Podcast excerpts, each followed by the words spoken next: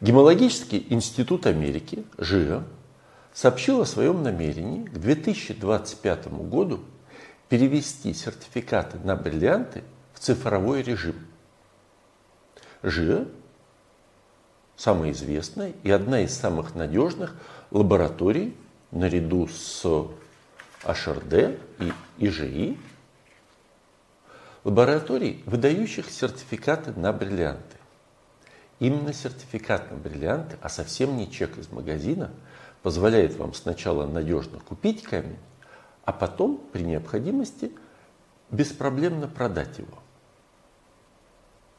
Предлогом для этого новшества является желание сэкономить 20 тонн бумаги, на которых печатают сертификаты, 18 тонн пластика, в который помещаются сертификаты, и несколько литров краски.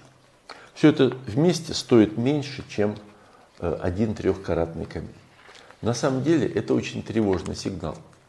Большой брат пытается наложить руку на ваши права.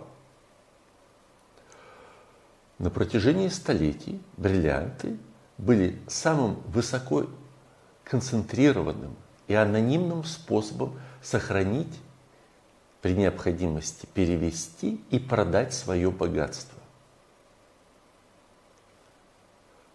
Многие россияне уже столкнулись с ситуацией, когда внезапно их банковские карты почему-то перестали действовать, оказались вне закона, а бумажные деньги действовали.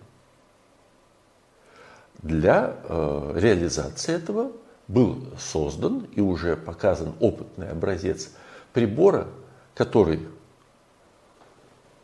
различает номер, гравируемый на гридле, это поясок, который идет вокруг бриллианта, и только в этой ситуации он показывает сертификат.